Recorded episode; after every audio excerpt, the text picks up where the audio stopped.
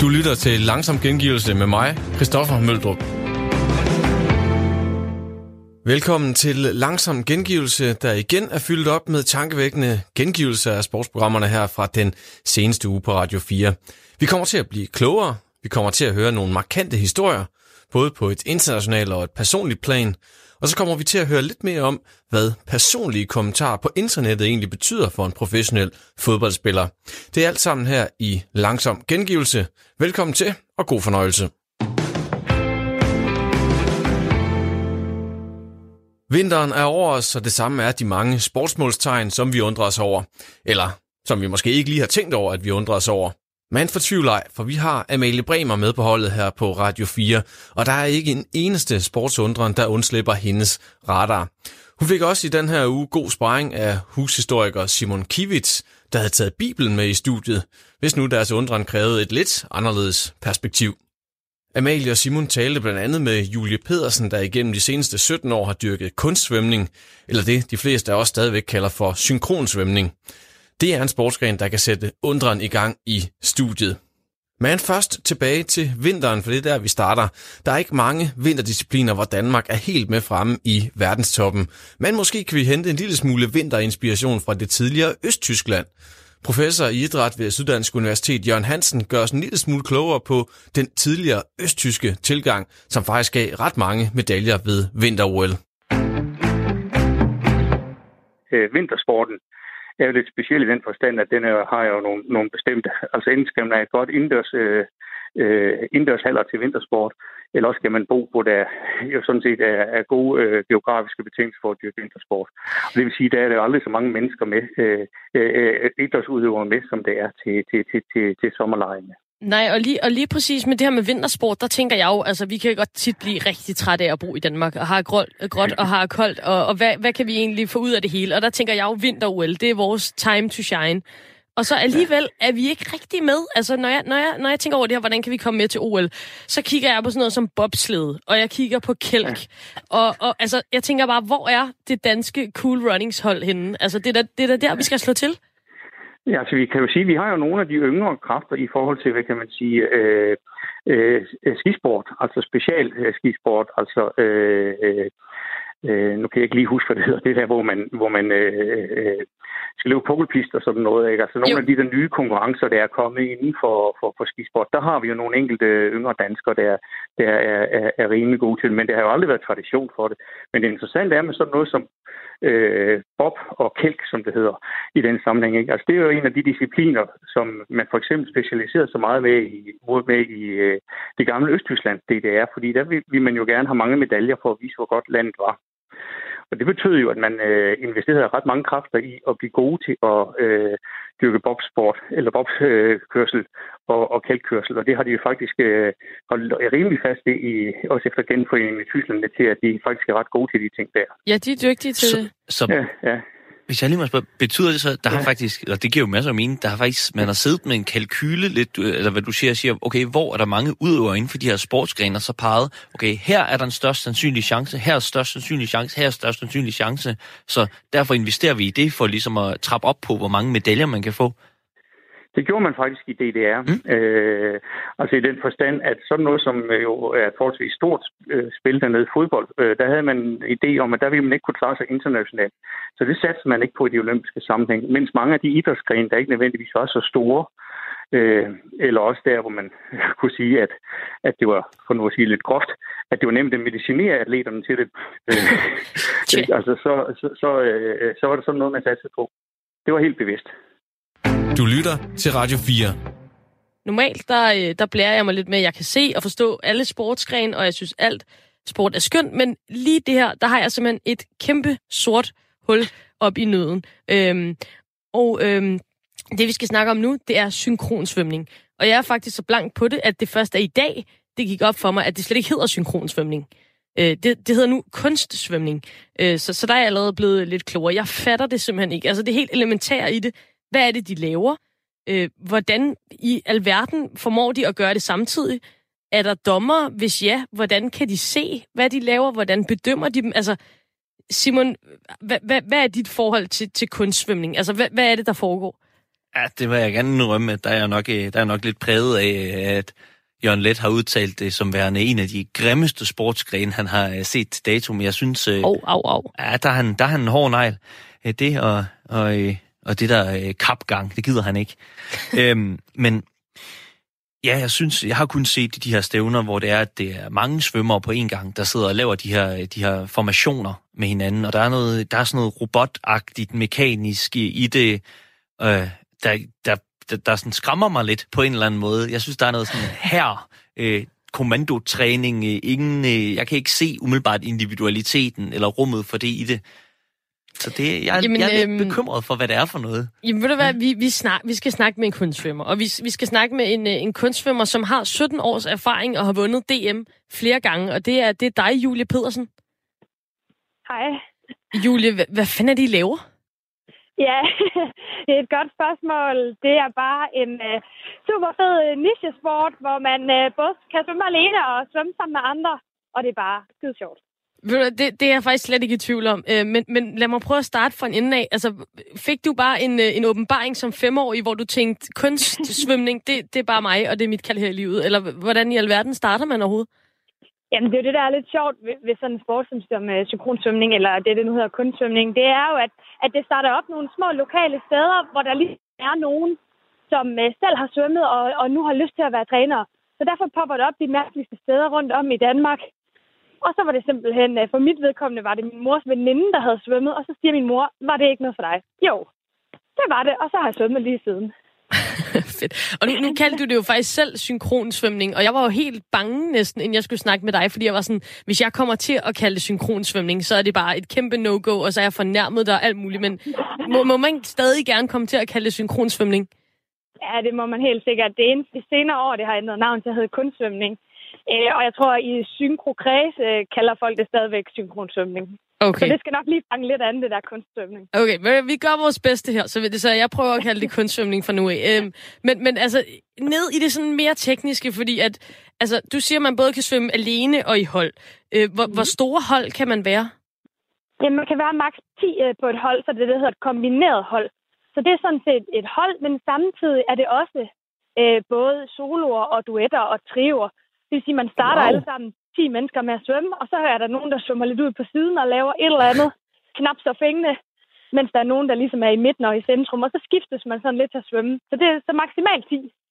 Okay, og, og hvordan i alverden holder dom... Altså, der sidder vi sådan en dommerpanel og holder øje. Er det ikke rigtigt forstået? Jo, det gør der. Og hvordan... Altså, kigger man både... Altså, jeg tænker, man ser de her ben, der kommer op. Og, og det, ser, det ser synkront ud, og det ser flot ud, og de lige og sådan noget. Er, det, mm. er, mhm. er man også synkrone under vandet, eller er det bare et stort sådan, clusterfuck af folk, der er ved at drukne øh, nedenunder, mens at de her flotte ben de bliver peget op af? Jeg tror, det, det er vist forskel på, hvor meget panik der er under vandet. men dommerne dømmer kun på det, de ser oven vandet. Okay. Men, men øh, det er da en fordel at have lidt styr på, hvad der foregår under vandet. det, det, det forestiller mig. Hvor dybt er det her vand? Jamen altså, det, i, altså hvis du ser til, til, til OL, så, det, så hedder det vel omkring 4 meter øh, hele vejen ned, ikke? Men altså, de træningsforhold, vi har i Danmark, så er der jo både dyb ender på omkring 4 meter og, og lave ende på, på halvanden meter, ikke? Så det er jo klart, der bliver ikke de store løft, når man når ned på halvanden meter. Og, og det, så... så det med at tilpasse programmet efter svømmehallen. Så, og, så, og så har I så alle de her forskellige figurer, tænker jeg, Ja, der er sådan ligesom øh, øh, to discipliner, kan man sige, inden for synkronsvømning. Altså, der er det, som, øh, som hedder figurer, som bliver svømmet uden musik, ligesom vi kender det fra udspring, at de springer et enkelt spring og får en karakter for det. Og så er der ligesom selve musikprogrammerne. Øhm, og inden for musikprogrammerne er der så to grene. Der er det frie program, hvor man kan gøre øh, stort set, hvad man har lyst til, og så er der et teknisk program, hvor der ligesom er øh, nogle faste elementer, der skal udføres i en bestemt rækkefølge. Jeg mener, det er fem elementer, der er i sådan et teknisk program. Okay. Og, så på den måde er det lidt forskelligt. Og så, og så kigger dommerne simpelthen kun på det, og er det både arme og ben, man kan have op? Kan, har man også nogle gange hovedet op over? Eller er det helt... Det må man have, ellers drukner man, tænker jeg. det, bliver, det bliver lidt hårdt at have hovedet ned under vandet i tre minutter. Det er tre minutter øh, hver også, rutine? Det, det varierer lidt, men omkring tre minutter. Okay. Alt efter, om man stiller op i en solo eller i et hold, så er der lidt forskel på længden.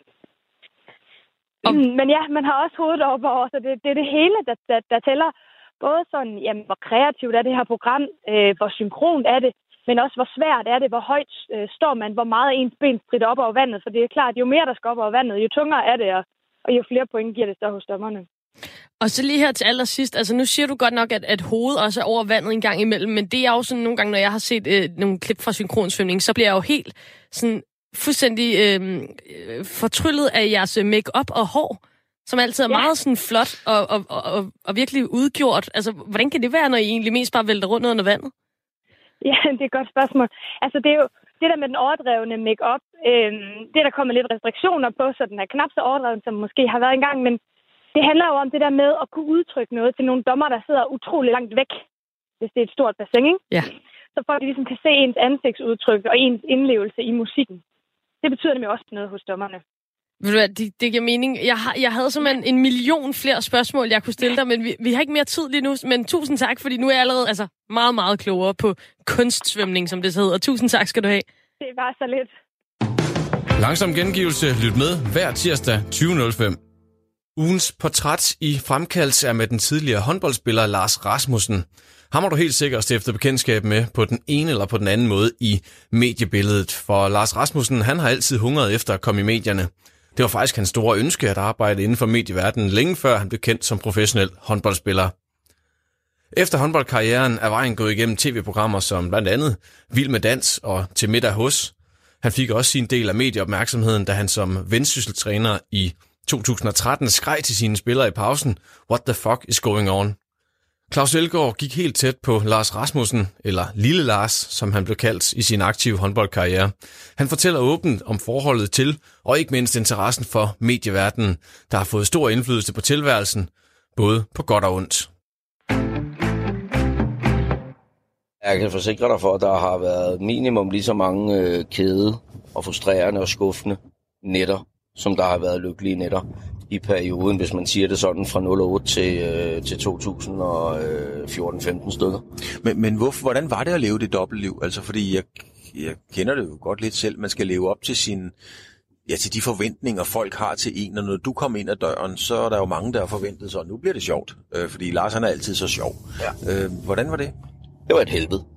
Det var simpelthen så forfærdeligt. Det er det værste, jeg har været ude for i mit liv. Det var den periode, hvor jeg var så langt væk fra alt, hvad folk forbandt mig med. Den glade, den søde, den sjove. Ham, som der ville hjælpe alle. Øh, ham, som der havde penge. Ham, som der havde øh, fedt hus. Ham, som der kunne gøre lige, hvad han ville. Det kunne jo ikke på alle parametre undtagen de første, fordi den søde og, og rare, det er jeg. Men jeg havde ikke overskud til det der. Men jeg skulle stå og vise det.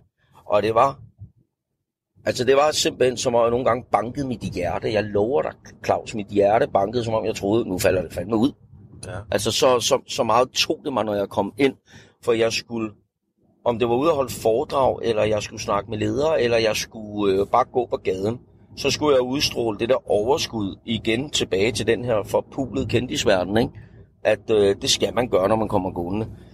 Øh, det var et helvede, og heldigvis tror jeg, fordi det var et helvede så tror jeg også i dag, at jeg håndterer det så godt, som jeg gør.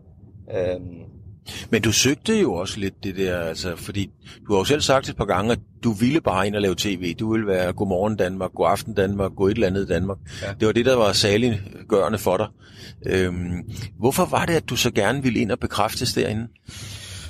Jeg tror egentlig ikke, øh, hvis vi tager det første, ja, for helvede, jeg søgte det. Og jeg troede, det var jo en taktik, når jeg var meget på efter EM i slut, EM i 8, da vi vinder. Mm. Der ved jeg jo godt, at nu er der altså en gylden mulighed for, at øh, ikke kun håndbold Danmark, men det meste af Danmark øh, finder ud af, hvem man er, og hvad man eventuelt er dygtig til. Jeg tror også, hvis jeg spørger dig, Claus, så tror jeg også godt, du vil sige, at jamen, du er dygtig, Lars, til at være foran et kamera. Jeg bestemt, kan, bestemt. Og, og, og det vidste jeg jo godt. Det har også altid interesseret mig. Jeg har jo altid sagt, at hvis ikke jeg kunne blive professionel håndboldspiller, så ville jeg gerne være journalist eller arbejde inden for medieverdenen. Det har jeg også sagt, inden jeg blev kendt. Og der havde jeg nogle kompetencer, det har jeg også i dag. Forskellen er bare i dag, at der har jeg bevidst og ubevidst jo de sidste 4-5 år ændret mig totalt, som har gjort, og så kommer alle mulige muligheder lige pludselig for det, jeg, jeg egentlig øh, gerne ville. Og, og i den forlængelse, jamen der ja, jeg havde en taktik med, jo mere jeg var på, og blev set, jo større chance var der for, at jeg fik et job.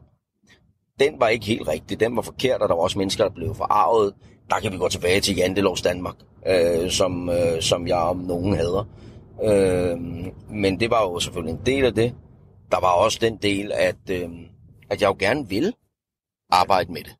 Altså, du var jo... Øh, det, nu bliver du sgu nok fornærmet. Nej, det tror jeg faktisk ikke engang, du gør. Det tror jeg ikke. Altså, du var jo på et tidspunkt det, som man i branchen kalder lidt medieliderlig. Eller medieluder, ikke? Medieluder. Ja, det, ja, men det, og det er sgu ja, ikke... medieliderlige, og det har jeg jo aldrig lagt skjul på. Men jeg har jo også prøvet at forklare folk, at fejlen fra min side var, at jeg var for meget medieliderlig. Du ville det for meget. Jeg ville det for meget. Ligesom man siger nogle gange, hvis vi skal spille en semifinal med, så kan jeg huske, Vildbæk sagde til os, at vi skulle spille semifinal i Hamburg i 2007. I må ikke være for overtændt. I må ikke ved det for meget, så ved I godt, I kramper. Mm. Og så kommer det helt forkert. Budskabet kommer helt forkert ud det, øh, for det, vi vil. Det var det, jeg gjorde. Jeg blev desperat for at nå det mål at blive Godmorgen Danmark vært. Eller være, hvor alt blev set. Og lige pludselig havde jeg overhovedet ikke kontrol over mig selv, hvad det var, jeg sagde eller gjorde vel. Men var det det, du følte som et nederlag, at du ikke blev? Fordi man kan sige, øh, i den sammenhæng, hvis vi bliver i sportsproget, så var det ikke noget med, at du startede på bænken. Du var faktisk slet ikke udtaget. Nej, og øh, det er jo bare mig, som der siger, jamen jeg sætter mig et mål. Og den mål, det er jo helt utopi, at jeg ikke når det. Det, det, det eksisterer ikke i mit hoved, jeg ikke når mit mål. Jeg kan godt være realistisk, jeg kan godt ændre retning undervejs, men målet kan godt være det samme. Altså, altså i, dit, i dit univers, der fandtes den option, den mulighed slet ikke, at det ikke lykkedes for dig? Overhovedet ikke. Det var aldrig til mig. Og øh, da det så ikke lykkes, og samtidig med, det ved du selv, Claus også, at inden for den medieverden, der er det bare rimelig indespist nogle gange at kunne komme ind. Det kan man det... godt sige. Det finder jeg jo også ud af der, at jeg finder jo ud af, at bekendte og nye venner jo direkte ser mig som en konkurrent på alle mulige områder. Mm. Og så finder jeg ud af lidt senere hen, at øh, det, de har sagt om, at de vil hjælpe mig, øh, de skulle nok snakke ind, de har fucking gjort stik modsat, de røvhuller.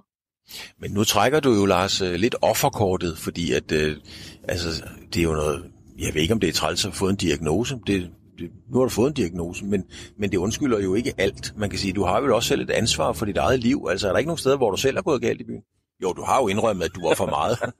jeg, har gået, by- jeg har gået galt i byen mange gange, og man, øh, jeg, jeg er jo sådan, at øh, når du bruger ordet offer, jamen der er situationer, hvor at jeg har været et offer. Mm. Det tør jeg godt indrømme. Det er ikke noget at gøre med, at man skal have ondt af mig. Det er det sidste, folk skal have af mig, fordi at jeg kommer altid igennem, jeg klarer mig altid igennem, og jeg vil altid vinde mm. i sidste ende. Men, det når- men når jeg siger trækker offerkortet, så mener jeg jo, at, øh, at øh, jeg hører dig lidt sige nu, at det var sgu ikke din skyld, det var også alle de andre, der var dumme. Nej, det synes jeg, ja, men det er det ikke. Det, så det er jo bare mig, som der er for dårlig til at forklare det. Øh, fordi det hele bunder ud i, at jeg er for medieliderlig, jeg er for meget på, jeg er for desperat for at vil blive set og hørt alle steder, og jeg nærmest prøver at prost- prostituere mig selv alle steder i medieverdenen, ikke? Men hvorfor, Lars, det skal jeg lige forstå, altså, hvorfor var det så vigtigt at blive set? Hvorfor var det så vigtigt at have den der prestige? Hvorfor betyder det så meget for dig? Det var faktisk ikke det at blive set. Det, er- det, det var faktisk ærligt, Claus. Intet med det at gøre. Det var noget at gøre, jeg troede, at jo mere jeg blev set, jo mere jeg var der, der, der, til middag hos kvægræs, kvægræs, øh, firestjerners rejs, øh, vild med dans, øh, øh, djævleræs, som det hed dengang. Jo mere jeg var på, troede jeg, jo større chance for var der, at jeg fik et tv-job. Og i den forlængelse, jo mere åndssvag, jo mere klovneagtig, jo mere kontroversiel jeg var, Mm. jo endnu større chance troede jeg var. Og det var derfor, jeg, som jeg startede med at sige i, i starten, jeg startede med at sige i starten, da vi begyndte at snakke, at jeg kunne ikke tage mere fejl, end jeg gjorde med min... Der er et ret berømt klip øh, af dig, Lars, øh, hvor du står og flyner fuldstændig ud i et omklædningsrum. Du ved nok godt, hvad det er for noget. Du skal lige se, om Ja. jeg kan finde det her, mens vi holder for rødt lys. Ja, til, at du vil have stoppet min mand! Hvad fanden er det for noget? De spiller rundt ind under træmilleren, mand! Vi laver ingen frikast! Vi gør ingenting! Altså det klip, hvor du fuldstændig flyner ud øh, derinde. Nu skal jeg fortælle dig noget. Nu skal jeg afsløre noget for dig, Lars. ja, ja. Når jeg har set det, så har jeg faktisk tænkt, det der, det tror jeg ikke skid på. Jeg tror, Lars han har forberedt sig hjemmefra. Jeg tror, han godt ved, der er kamera på. Nu laver han en eller anden scene, der bliver talt om. God aften Danmark, god morgen Danmark, aftenshowet. Altså fuldstændig bevidst, at fordi og til ære for kameraet, så flyner jeg ud. Det er jo noget af en påstand. Det passer ikke. Det bliver jeg nødt til at være ærlig at sige. Du ved, jeg ikke lyver, Claus. 100? Det passer overhovedet ikke. Og øh, havde vi nu været foran med fem mål ved pausen, vi er bagud med fem til Bjergbro, alt det, vi har aftalt i to måneders opstart omkring, hvordan vi som team viser os omkring udstråling, fight, det var overhovedet ikke blevet overholdt. Jeg har det ekstremt godt med mine spillere altid. Jeg bruger rigtig meget på det, der hedder menneskelig ledelse, inden jeg går på det resultatorienterede. Men lige de punkter, de blev ikke overholdt. Og øh, som jeg siger, jeg kunne ikke vide, om vi ville føre med 5 eller 10 mål ved pausen, eller uregjort, eller være bagud med 5. Så det, der sker, det er bare, at TV2 Nord, Nord er deroppe og følger mig. Og øh, vi er med 5, og vi spiller helvede til, og vi øh, er pinlige at se på, specielt i vores udstråling. Og så siger jeg til min assistenttræner på vej ud, øh, du skal bare lige vide, at jeg går krasat nu. Og jeg skal lige, jeg skal lige stoppe dig i fortællingen, Ja. fordi dernede i kælderen, Ja. der er jeg faktisk boet. Vi kører i Havne Allé nu i, Har du? øh, i Horsens. Ja, det har jeg da. Lige under dan, dansk køreskole. Jeg kom Godt. hjem fra Israel, jeg boet der et år. Eller jeg boet et år i Israel, og så kom vi hjem, og så boede jeg dernede i kælderen. Nå, det er en anden historie, Lars. Ja. Vi skal tilbage til Jeg omklædningsrummet. synes ikke, det så så fint ud. Det var bestemt ikke fint. Det kan jeg så hilse dig at sige. Det var det på en måde. Det var hyggeligt. Det var rigtig hyggeligt. Der kan du bare se. Men du, Men, øh, du fløj ned ud der? Jeg flygnede ud, og det gjorde jeg, fordi jeg ville vinde. Og der er ikke noget opsat. Der er ingenting, og, og længere er den ikke. Det er sandheden. Det er bare mit, mit ank. Ja. Folk kalder det temperament, men i den situation, det er faktisk engagement. Ja, altså det har du ret i. Altså, Det, det... det, det er det. Men så skylder jeg dig en, fordi at... Øh, og, og, og, og jeg har det sådan Så med du tror det? Du troede det stadigvæk i dag, indtil jeg fortalte dig det nu? Ja, det troede jeg 100%. Og, øh, og jeg har det sådan med det, fordi nu er jeg jo ligesom opdraget og vokset op i tv-verdenen ja. også. Ja. I er jo jeres egne små forretninger, og det er det, I lever af. Så jeg har ikke sådan tænkt, øh, det var da mærkeligt eller ad. Nej, nej. Tværtimod. Altså, jeg, jeg tænkte, øh, der er rigtig mange, der skal profilere sig selv, og så, så var der en kærkommen lejlighed til at gøre det der. Så jeg troede sgu faktisk, at du havde indsat det. Jeg giver dig mit ord. Det var overhovedet ikke indsat, og det var ikke noget, jeg vidste.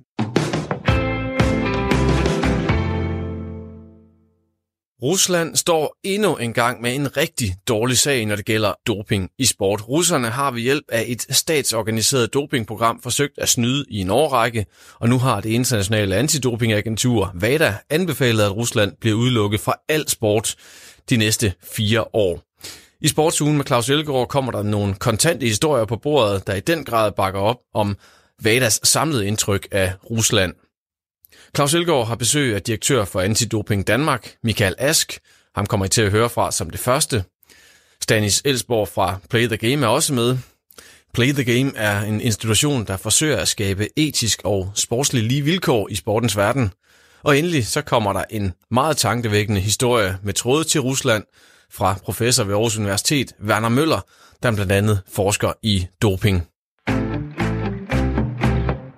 Ja, det er jo svært at sætte navn på, men altså, vi ved jo fra de nu snart mange undersøgelser, der har været øh, i forhold til, hvad det var, der foregik blandt andet tilbage ved øh, vinter i Sochi, øh, men også hvad der er foregået øh, de sidste, det sidste års tid, efter at, øh, at man har hør, kørt den her, kan man sige, kamp mellem Bader på den ene side og de russiske myndigheder på den anden side i forhold til at få udleveret de her data fra deres øh, antidopinglaboratorium i Moskva. Og der ved vi i hvert fald så meget, at det er Sikkerhedstjenesten i, øh, i Rusland, altså statspolitiet, det der hed KGB i gamle dage, som hedder FSB nu, det er dem, der sidder øh, fysisk, om man så må sige, på laboratoriet. Det er dem, der har lukket laboratoriet af øh, under øh, påskud af, at de øh, skulle gennemføre deres egen øh, efterforskning. Det er jo sådan, at den tidligere direktør for laboratoriet, der hedder Rodchenkov, han flygtede for et par år siden til USA, hvor han i dag øh, lever under politibeskyttelse, og øh, russernes øh, historie og, og narrativ omkring ham, det er, at det er ham, der har øh, stået for hele det her organiserede doping-regime, øh, og han var helt sikkert også en del af det. Øh, men de siger, at det var noget, han fandt på sammen med en anden, øh, og det var så for at tjene penge, øh, fordi de afpressede atleterne øh, i forhold til at skjule, hvis de øh, var testet positive. Øh, så det, det, det er ligesom den, den historie, de gerne vil fortælle. Og, og derfor ved vi, det er Sikkerhedspolitiet og det er Sportsministeriet, øh, som, som sidder, øh, må så må sige, på, på de her ting. Øh, og det er dermed også dem, der har haft mulighed for at manipulere med det. Men hvis det er sikkerhedsstyrkerne, altså det gamle KGB, det ved vi alle sammen, hvad er, der sidder på det her, så det, det kan man vel ikke, uden at, øh, at Putin ligesom har givet øh, grønt lys til det. Det er nogle ret alvorlige øh, mistanker og faktisk lægge frem så offentligt, som I gør her. Jo, men det er jo faktum. Altså, det, det, det, det står jo også i de rapporter, der, der, der er blevet øh, lavet af den såkaldte McLaren-rapport. Øh, navnet Putin står der ikke direkte, men der står jo, øh, så vidt jeg husker, noget i retning af, at øh, det er at man må, altså det, det kan ikke, man kan ikke ligesom se andre øh, måder, det kan have foregået på, end det har været øh, i hvert fald øh, besluttet op i, i hvert fald i Sportsministeriet. Og Sportsministeriet øh, har jo en stor magt og, og, og sidder jo direkte og refererer til Putin. Så hvorvidt Putin selv har været aktiv inden, det skal jeg ikke kunne udtale mig om, men det er svært at forestille sig, at øh, det ikke har været, øh, om ikke andet, sådan stilsigende accepteret. Werner Møller, hvad tænker du, når du hører sådan nogle øh, meget, meget, en meget, meget klar tale omkring en, et stort land og en stor statsleder, eller i hvert fald en statsleder for et stort land? Øhm, altså, jeg mener, bevisbyrden er jo enorm. Klinger det hult i dine ører, at man så ikke bare gør noget? Øh, nej, det gør det ikke. Altså, og, altså, jeg kan sagtens se øh, vanskelighederne ved at gøre noget. Øh, jeg bliver nødt til lige at, at, at sige, øh, at der er ingen tvivl om, at Rusland øh, og ledelsen i Rusland er vidne om, hvad der foregår. Tilbage i 2015, da øh, skandalen rullede første gang, øh, der øh, fyrede man blandt andre en, øh, en af lederne for øh, det russiske antidoping-laboratorium, der hed øh, Nikita Karmaev. Og efter han blev fyret, øh, så besluttede han sig for, at han ville skrive en bog om, hvordan øh, antidopingsystemet. Øh, det virkede øh, globalt set, og øh, jeg fik en kontakt fra ham, fordi han ville, at vi skulle øh, skrive den her øh, bog sammen. Og der fik jeg nogle Skype-samtaler med ham, hvor han øh, fortalte mig, at, øh, at, at han ville lægge alle kortene på bordet og om, hvad der, hvad der var foregået og hvad der foregik. Men hvor han så siger til mig i samme åndedrag, at øh, han sad inde med beviser for, at det ikke kun var i Rusland, Dermed sagde han, at det også var i Rusland. Men at det ikke kun var i Rusland, men også i vestlige lande, at der var øh, øh, foregik systematisk doping. Øh, han havde beviser, han ville vise mig øh, ved et, øh, et møde, som vi skulle arrangere. Øh, og desværre så sker der det, at, øh, at manden han dør øh, og en person, som han sagde, at jeg skulle tale med, øh, også i den forbindelse, han øh, døde også, og de døde begge to af, hvad der blev kaldt for øh, massiv hjerteanfald. Og det fortæller noget om, øh, eller det, det øger i hvert tilfælde min øh, mistanke om, at, øh, at det der øh, system, det er ikke til at spøge med. Men, men, der, men der, undskyld, ja. Werner Møller, men det er jo en fuldstændig vanvittig historie, du bringer til bordet her. Jeg tror naturligvis på det, når du fortæller mig det, men to mænd, der er døde, som vil afsløre noget, rusling, og noget, noget doping i Rusland. Hvad, hvad tænker du? Jamen, det fortæller mig jo, at det her, det er, det er ikke, altså det er ikke uh, sport på det niveau, som vi, uh, vi normalt uh, taler om sport. Altså det her, det er, det er, er storpolitik, og det er ekstremt vanskeligt uh, for sportsorganisationer at håndtere. Men, men, men Werner Møller, bliver du bange? Altså helt andet, nu spørger jeg bare hjertet. Altså, jeg, jeg ville da blive frygtelig bange, når jeg hørte den historie, hvis du har været involveret i det. Øh, jamen, det blev, jeg, det blev jeg ikke, fordi at, øh, jeg er ret overbevist om, at de Skype-samtaler, som jeg har haft øh, med Nikita Kamav, øh, dem har der været aflytning på.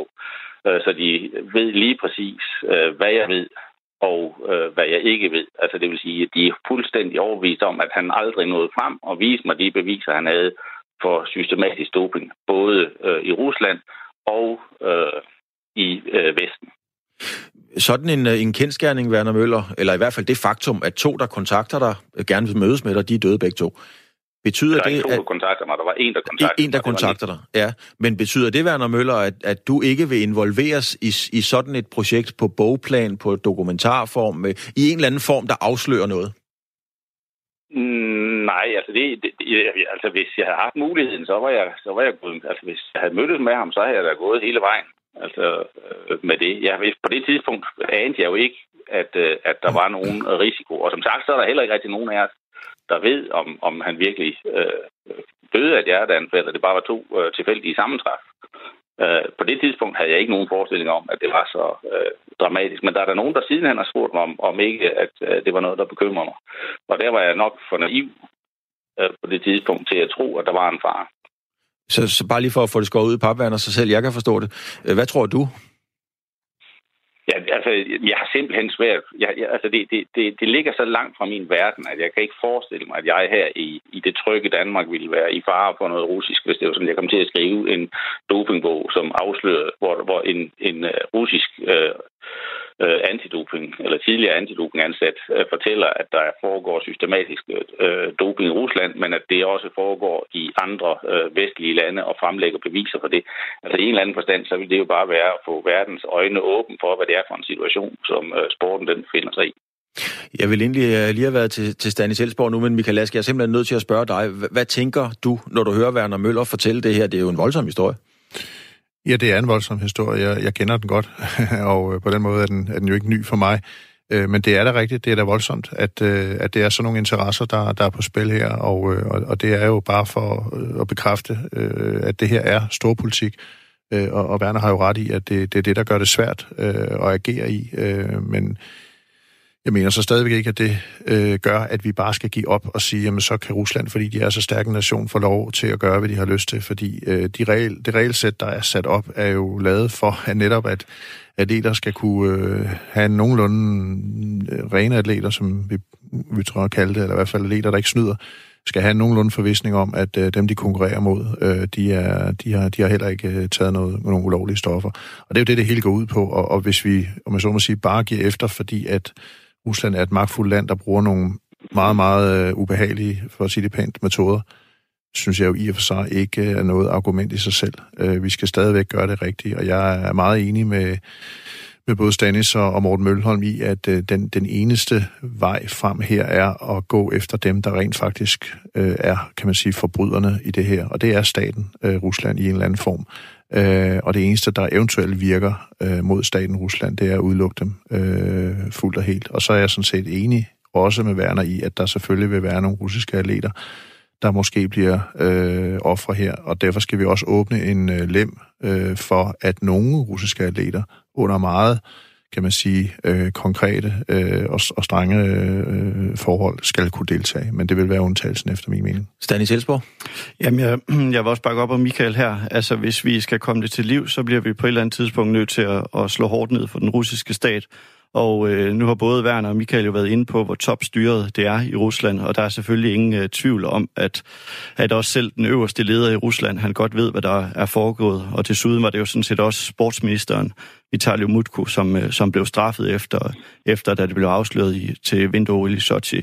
Og, øh, og min pointe med, at, at man bliver nødt til at slå ned over for den russiske stat, det er jo, at, at hvis, hvis det er, vi giver de her atleter lov til alligevel at deltage under neutral flag øh, til de olympiske lege til sommer, jamen så har historien jo netop nu vist os, at, at dopingsynderne de vil fortsætte, og øh, selvom at Rusland fik lov til at stille op under neutral flag i, i 2016 og i Pyeongchang i 2018, ja, så var der jo faktisk øh, folk, der blev opdaget med, med fingrene nede i den forkerte kagedås alligevel. Men Stanis, fortæl mig lige, hvor er Mutko i dag? Ja, Mutkør er jo så desværre ikke øh, sådan blev helt degraderet. Han er rimelig fjernet fra, fra sportens verden. Han havde jo sådan set også en ret stor rolle i forbindelse med VM i fodbold, selvom vi allerede der godt vidste øh, konsekvenserne af vinter i Sochi. Men øh, i dag er han jo så det, man øh, kalder vicepremierminister i Rusland, og det er jo ikke en helt ubetydelig position. Så det taler måske sit tydelige sprog om, at det er lidt ligesom at slå en, en dyne?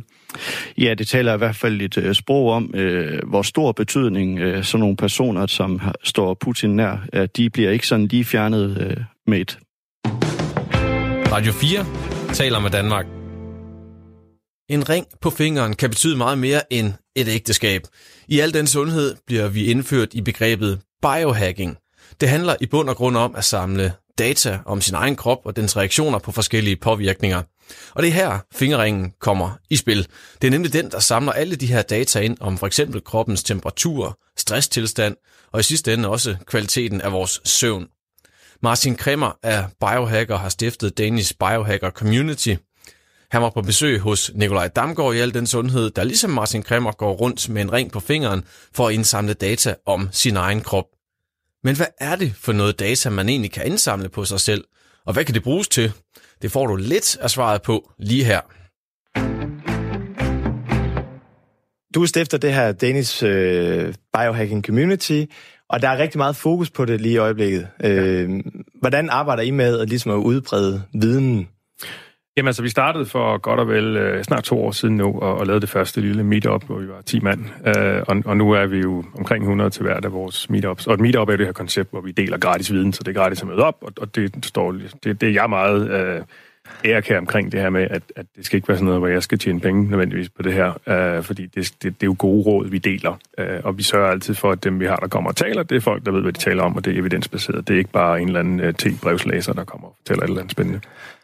Og det er jo nemt noget af det, jeg sådan, hvis man kan sige gåsøjne, faldt meget for ved dig, det er, at det, det er en meget stor passion med det her med, at det skal ud øh, bredt, og uden at sundhed skal være noget, der er dyrt og, og, og besværligt for en masse folk. Præcis. Yes.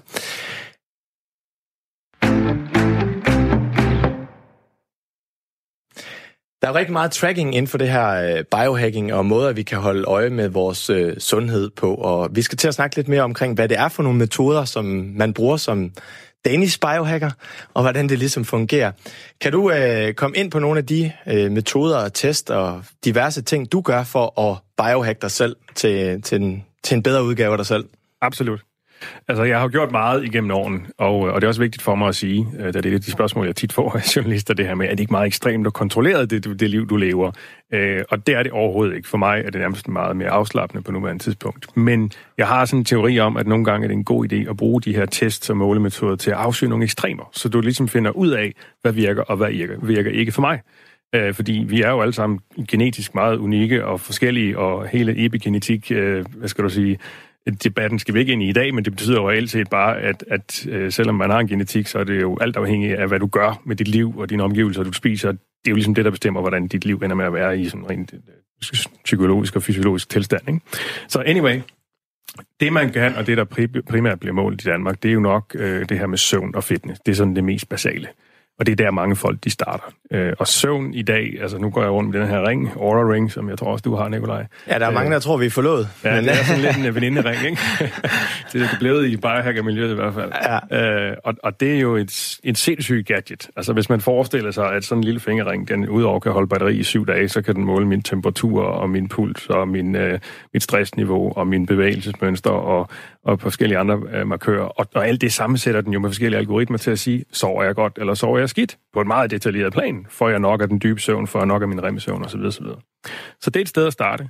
Øhm, så er der hele det her omkring blodprøver. Og det er jo virkelig en spændende ting, fordi det vælter ind over landet med blodprøvetjenester, som er, man får tilsendt øh, med posten nærmest, ikke? Og, og kan få svar i løbet af to-tre dage på nogle af de ting, som man måske går og bekymrer sig om, eller man som måske bare tænker, der i 30'erne har jeg det egentlig, er jeg på vej det rigtige sted hen, og nu dem der, jeg kendte, de havde lige de der udfordringer, jeg ved, om jeg har dem. Ikke? Og man går op til lægen, og man siger, du ser sund og rask ud, du behøver ikke bekymre dig om dit helbred.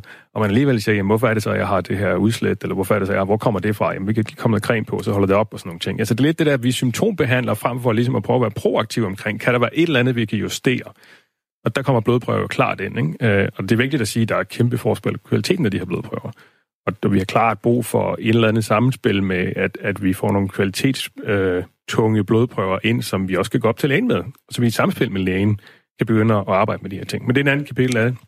Så er der afføringsprøver, hvor man jo, det er jo noget, der tales meget om tarmbakterier og alle de her ting. Ikke? Øh, så det er en anden, en anden vinkel på det. Øh, og så er der endelig nogle af de lidt mere kuriøse ting, som for eksempel øh, hjernescanninger eller måling på, øh, ja, så det, det man kalder en QEEG-mapping, ikke? Altså, hvor, du, hvor du mapper hjernens aktivitetsniveau i forskellige stadier og finder ud af, for eksempel, øh, kan vi skrue lidt på dit fokusområde, eller kan vi dæmpe din ADHD, eller alle de her ting. Ikke? Så det er jo, der er mange test. Jeg kunne blive ved. Men hvis vi sådan lige skal prøve at få det ned på, på jorden, så hvordan ser en biohacking-dag ud for dig? Altså, hvordan, øh, hvad er det for nogle elementer, redskaber og værktøjer, du bruger i løbet af en dag? Faktisk er mit primære værktøj, det er den her søvntracking. Uh, og det er sådan blevet sådan en daglig start på dagen, og lige tjekke ind med mig selv først og fremmest, og dernæst med mine data. Øh, uh, min søvndata tracker jeg samtidig med en masse vaner. øh, som, som jeg sådan af og til kigger på en gang i kvartalet og siger, hvad virker, hvad virker ikke for mig. Ikke? Og det kan være sådan noget med, hvor tidligt spiser jeg aftensmad, eller øh, ser jeg fjernsyn, inden jeg går i seng, eller bruger jeg de her briller, der blokerer det blå lys fra min arbejdsskærm, når jeg sidder og arbejder sent ud på aftenen, øh, har din effekt på min søvn og sådan noget. Så, så man kan sige, at min dag derudover indeholder egentlig ikke så mange tracking-enheder. I perioder tracker jeg mit blodsukker med sådan ganske simpelt, det kan vi helt sikkert høre mere om fra diabeteseksperten her, jeg tracker mit blodsukker for at se min, min krops på forskellige fødevarer. Øh, og der har jeg jo nørdet meget i det her med for eksempel at komme olivenolie på min ris, fordi så er det bedre for, hvad skal du sige, den her glycemic load og de her ting, ikke? Altså, at, at det, det er sundere for mig, og jeg går efter en low-carb livsstil, det skulle måske have sagt, øh, til dem, der er ernæringsfokuseret i hvert fald, ikke?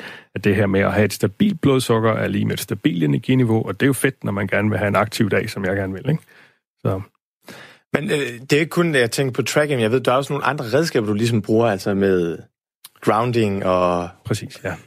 Red light therapy og alle de her ting. Yes, altså så er der hele verden omkring øh, lys, altså det her, man kalder photobiomodulation, hvor, hvor man jo øh, på stort set alle dele af kroppen har forskellige celler, der er receptorer og modtager imod lys. Øh, og vores krop har jo brug for lys af forskellige frekvenser. Øhm, og, og det, jeg bruger det til, det er, altså, det, det øger simpelthen mikrocirkulationen, når man sidder foran de her near-infrared-frekvenser øh, frekvenser her. Det er der masser af studier bagved, øh, og, og det har et alverdens, hvad skal du sige, øh, fordele. Det, jeg bruger det til, det er egentlig sådan en form for fornyet energi, øh, fordi den her mikrocirkulation, altså at, at blodet render hurtigere rundt, og der er ligesom er mere plads imellem de enkelte uh, blodceller, det, det, det kan man mærke. Det kan man. Men det har også effekt på inflammation og hudproblemer og den slags ting. Men nu snakker vi nogle af de her tests. Har du for eksempel fået lavet en afføringstest? Det har jeg faktisk, ja. Men det er længe siden, og øh, det, den, var, den var en smule skæv. Det var faktisk et godt eksempel på, hvordan noget kan være for tidligt. En amerikansk øh, tjeneste, som øh, ikke var helt klar, så jeg endte faktisk med ikke at bruge resultatet noget som helst. Men hvorfor vælger du at bruge en amerikansk tjeneste frem for at gå til den danske læge og få taget en øh, afføringsprøve? Det gjorde jeg, fordi dengang øh, for snart hvad, tre et halvt år siden, der var det sådan noget, der, der virkelig poppede op derovre som en meget billig tjeneste. Og så tænkte jeg, wow, det har jeg nu råd til. For det der, der koster, det jo stadigvæk 3.500, hvis du skal lave en reelt god GI-map, som det hedder. Ikke?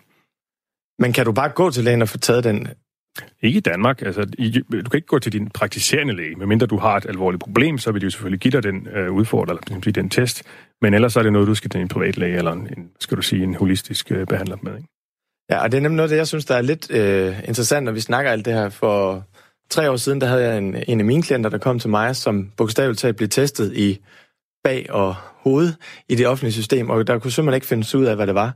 Så lavede vi en afføringsprøve, som blev sendt til en af de bedre mm. laboratorier i, øh, i USA, og det viste, at han var hårdt angrebet af nogle parasitter, som man ikke testede i det, i det danske system. Okay. Øhm, så det er jo også lidt en, en, en udfordring, tænker jeg, og derfor er der også rigtig mange, der vælger at, at, at ty til nogle andre. Hvad med, øh, hvis du går til lægen og siger, at du gerne vil tage nogle blodprøver, har du, har du prøvet det? Ja, det har jeg, og det de typisk tilbyder mig, det er at måle mit øh, uh, inflammationstal, som er, er det her C-rektin-protein, hvis vi skal nørde lidt i det. Uh, og, og det er jo ikke øh, sådan særligt sigende. Um, og jeg har jo tidligere kvæg min blodprøver haft store udfordringer med inflammation af andre karakterer, for noget, der hedder homocystein. Uh, og så kan vi begynde at nørde i genetik. Det tror jeg ikke, vi skal uh, kede lytterne med, men for mig var det et stort problem. Altså, det var så højt, at, at min online læge, som jeg jo bruger uh, nu, uh, sagde, det, det duer ikke det der. Vi skal simpelthen få gjort noget ved det. Var, det var tårnhøjt. Uh, og kvæg jeg også havde for højt kolesterol i de dårlige LDL-partikler, så var det en rigtig dårlig kombo. Så anyway, uh, min læge, nej, de, de giver mig ikke rigtig nogen uh, prøver. Det gør de ikke. Og derfor søgte du andre veje. Ja. Du lytter til Radio 4. Tilråb på et fodboldstadion har været en fast bestanddel i mange år. Alt fra lovprisende sange om favoritspillere og trænere, til det modsatte med smedesange og skældsord. Men igennem de senere år er kommentarerne også rykket ind på de sociale medier som Instagram, Twitter og Facebook. Det bliver en større del af tilværelsen som professionel fodboldspiller at navigere blandt alle de her kommentarer på internettet. Og selvom fodboldspillere i mange fodboldfans optik lever et ekstraordinært liv, så gør personlige kommentarer lige så ondt på en Superliga-spiller som på alle os andre. I fire på foden, der går snakken på, hvor grænsen går, og hvor meget fokus der er på de her kommentarer, som for eksempel Manchester United-spilleren Jesse Lingard ikke længere har lyst til at læse. Gæsterne i fire på foden var fodboldjournalist fra Aarhus Stifttidende Dennis Bjerre, så var det Morten Mølkær, der er cheftræner i anden divisionsklubben Aarhus Fremad, og så en af dem, der indimellem modtager de her ubehagelige kommentarer. Superliga-spilleren fra Randers, Vito Hammershøj Mistrati. Det sker der fra, fra tid til anden. Det, det skal jeg da erkende. Øh, jeg prøver for så vidt muligt at undgå det, øh, fordi der, der kommer ikke rigtig noget godt ud af det. Du siger, at, øh, at Jesse Lindgaard, han, han får selvtillid af det. Og det, det, det kan jeg godt følge til, til en vis grænse, hvis, at, øh, hvis jeg ligesom i weekenden har scoret, og så folk skriver til mig personligt, eller på Randers øh, Facebook-side, eller whatever, så bliver man da glad, men det kan også øh, hurtigt gå den anden vej, og, og derfor prøver jeg at, ligesom at, at filtrere det hele fra, øh, selvom det kan være svært en gang imellem. Men har du ikke lyst til, efter du scorede det her mål efter et par 50 sekunder i går, bare gå ind og så se, at man bliver ikke hyldet på de sociale medier? Det må da give en kæmpe øh, selvforståelse. Det, det, det, det ved jeg ikke rigtig. Øhm, det, det har jeg ikke rigtig behov for. Øh, jeg kan love dig for, at jeg bliver hyldet af, af min familie, og det, det er jo det, der betyder mest. Øhm, og ja, det, det er... Jeg prøver egentlig at holde mig fra det, fordi jeg, det, jeg synes ikke, det, det, det giver noget. Altså, det, det kan kun, hvis, man, hvis der nu bliver skrevet noget negativt, så, så kan det godt gøre ondt, faktisk. Øhm, så så når, det, når jeg ved, at det er en negativ ende, så, så, er det, så, så læser jeg ingenting. Men øh, det kan da være nogle gange, når det er positivt, at jeg lige tjekker, men det er ikke, ja, det er ikke noget, jeg gør mig i. Morten, hvor meget øh, ser man til negative kommentarer, generelt kommentarer, når man er træner i Aarhus Fremad? Fordi øh, nogle af tilskuerne, de sidder altså tæt på banen. De kan godt råbe dig op, hvis de har en. Ja, øh, det er det gode vanddivision, der kan man bare råbe igen, jo. Nej, gør du det? Nej. Ej, jeg havde da lidt en episode nede, i, da vi spillede i Sydvest. Der, der står de jo helt op i nakken, ikke? Det er jo ligesom på et C3-stadion, altså. Der er jo bare et hegn imellem. Der, der måtte jeg jo lige vende mig om. Og, ja, det er en episode. Jamen, han stod og talte tysk til mig. det kørte ikke lige helt spillet, og der råbte jeg lidt højt, og der tror jeg måske, han synes, at jeg råbte lidt for højt. Så øh, sig sin dog nicht tau, hvilket jo betyder, at de er jo ikke døve, nej. Men der må jeg jo vende mig om til at sige, nej, det ved jeg godt, men nu skal du også lige slappe af derom.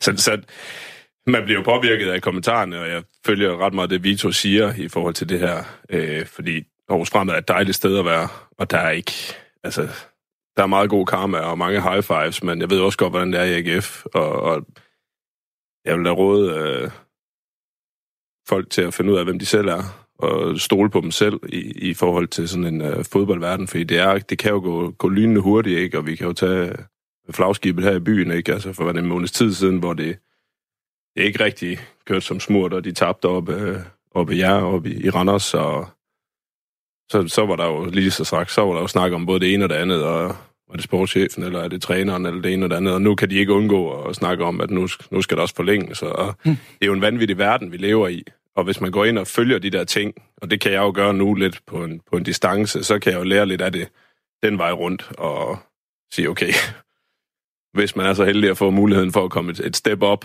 så skal man nok også være lidt mere øh, distanceret på, på sociale medier, end, end jeg er lige nu i hvert fald. Men hvad, hvor meget... Øh kan man sige, hvor meget tid bruger man på det i forhold til en, øh, en trup og så videre? Fordi altså, nu har du også arbejdet med unge mennesker ude af AGF.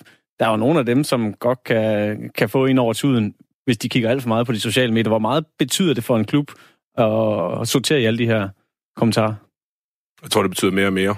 Øh, det betyder, det betyder rigtig meget. Altså, hvis vi tager fra, hvad er det, årgang 95 og ind til 2012, det er jo dem, der bruger de sociale medier allermest, ikke? Og, og det bliver du jo nødt til at kunne kontrollere på en eller anden måde. Omvendt så er der også en læringsproces i, at unge mennesker selv skal finde ud af at styre de her ting. Og øh, når man er i en, en klub som AGF, eller man er i FC Midtjylland, eller, eller Randers, eller hvor man er i de store klubber, om man så er U17-spiller, så ved fansene godt, hvem man er. Og øh, det, det skal de her unge mennesker jo lære at leve i på en eller anden måde. Og de vil få sådan nogle hak i tuden, uanset om det er så ude på et stadion i, i Sydvest, eller om det er øh, på et af de store stadions. Jamen altså, folk går jo op i det. Og det er jo det, der er så fedt ved det her. Det er jo også det, der er, den, den er så two-sided med Jesse Lingard, ikke? Fordi han vil gerne have selvtilliden i de unge år. Og nu kan han så ikke holde til det mere. Og det, det tror jeg så også er helt ekstremt derovre. Det, det kan vi jo kun gisne om. Men det bliver du nødt til at selv at finde ud af som menneske. eller som træner, eller som leder, eller som spiller, og sige, okay, går jeg ind i det her? Er jeg på Twitter? Er jeg på Facebook? Er jeg på Instagram? Er jeg på Snapchat? Er jeg på øh, alle steder? Eller er jeg kun på Twitter? Og kommunikerer jeg med fansene? Mm. Og, og udfordringen er også nogle gange, at øh, når du sidder og browser på nettet, kan du selv vælge, hvad, øh, hvad du gerne vil se. Men ja. nogle gange, eller en enkelt gang, har jeg oplevet, at der blev skrevet til mig i min private indbakke, hvor jeg ikke kan undgå at se det, hvor at, øh, det var en eller anden latterlig kommentar om, at, øh, at jeg fandme ikke skulle tro, at jeg var Pirlo, og jeg skulle bare hjem og arbejde. Og sådan, sådan noget... Øh, øh, hvad hedder sådan noget, fuldemandssnak, vil man egentlig kalde det. Men det gør Øh, stadigvæk ondt, gør det ikke det? det, det gjorde nemlig ondt. Altså, det var ikke sådan, at jeg gik og hang med næbet i flere uger, men lige der i de næste 10 minutter, fordi når man får sådan en kommentar, så har du nok heller ikke spillet øh, din bedste kamp i karrieren. Så jeg ved jo godt, okay, det var nok ikke min bedste kamp, det her. Og så får du lige sådan en hak oven i tuden. Det kan da godt lige gøre lidt ondt i de næste 10 minutter, øh, eller, eller sådan noget lignende. Øhm, men, men, men efter det, så er det også, så er det også ude. Ikke? Jeg, jeg tvivler på, at, at, øh, at det kommer til at, at påvirke en over en længere periode. Dennis, du har jo også øh, fulgt med i mange, mange år. Er, er, de, er, er det blevet værre eller blevet bedre med alle de her kommentarer, både den ene og den anden type? Øhm, jeg tror, det er blevet værre, fordi at de her medier er blevet kan man sige, meget mere up in your face. Øh, Instagram og Twitter og Facebook og sådan noget. Det, altså, du får det lige op i hovedet. Man kan sige, hvis Stig Tøfting i 90'erne, han kunne bare være med at læse avisen, og så, øh, så skulle han så snakke med nogen ude på stadion, og, og det var det, han ligesom blev konfronteret med folk, og så måske en nede på, på gågaden eller et eller andet. Ikke? Men, men det var måske nemmere ligesom at, at lukke sig ud af det, som, som Vito han siger. Hvis man ønsker det, så kan man, så kan man nemt øh, undgå det, hvor, hvor her, altså hvis de skriver ind i din private Facebook-indbakke, så er det jo så er det næsten umuligt at, at undgå at høre om det, ikke? Så skal du sådan øh, leve under dæknavn nærmest, eller et eller andet, for, for hvis du gerne vil gemme det, ikke? Og man kan sige, det, det gør de vel også, de her Premier League-spillere, som, som er så store, ikke? At jeg kunne forestille mig, de, øh, de bliver jagtet meget på, på de sociale medier, ikke? Og det, øh, så på den måde synes jeg, at det har, det, det har ja, taget meget til. Altså, det er vel også overordnet set øh, et udtryk for, at folk bekymrer sig om fodbold. Altså, vi snart plejer at sige, at fodbold er følelser. Men, men er der en grænse, hvor, i så fald, hvor går øh, din grænse, Morten? Ja, det er et godt spørgsmål. Altså, selvfølgelig er der en grænse. Og jeg synes jo også, man lige skal... Man skal huske på det, som Vito siger. Altså, jeg kan jo huske derfor, lige da jeg startede i års fremad, og dengang Glenn Riddersholm blev fyret i AGF, altså, så var der en eller anden kommentar på bold.dk, hvor man sådan... Det, kan også, det gik ikke ret godt lige i starten. Det skal jeg da også være ærlig at sige. Men, men man bliver da sådan lidt øh, påvirket. Øh, og, og det er jo ikke nødvendigvis... Altså, det er jo ikke fans af en anden klub, der nødvendigvis går ind og skriver de her ting. Det kan godt være, at de bare... De er jo også såret i deres følelser over et bestemt resultat eller en præstation, som ikke har været god. Men jeg synes jo lige, man skal suge øh, luft ind, inden man skriver til en personligt. Og specielt nogle af de her rigtig, rigtig grove kommentarer. Altså, hvem, så lige tænk sig om, hvem, hvem får noget ud af det her? Fordi du får jo heller ikke noget ud af det selv. Og vil du gøre det, når du møder ham nede på gågaden? Nej, det vil du jo ikke. Altså, det er der ingen, der gør. Det er jo ikke nogen, der gør.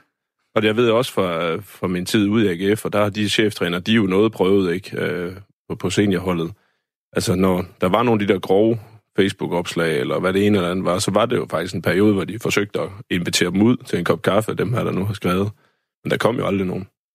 Altså, så, så det er jo også lidt sådan, hvor meget skal man selv gå op i det? Man kan bare ikke lade være med at blive ramt, vel? Altså, det er, det er bare følelserne, der gør det, og det er jo de følelser, der gør, at, at spillet er så, så forbandet stort og smukt.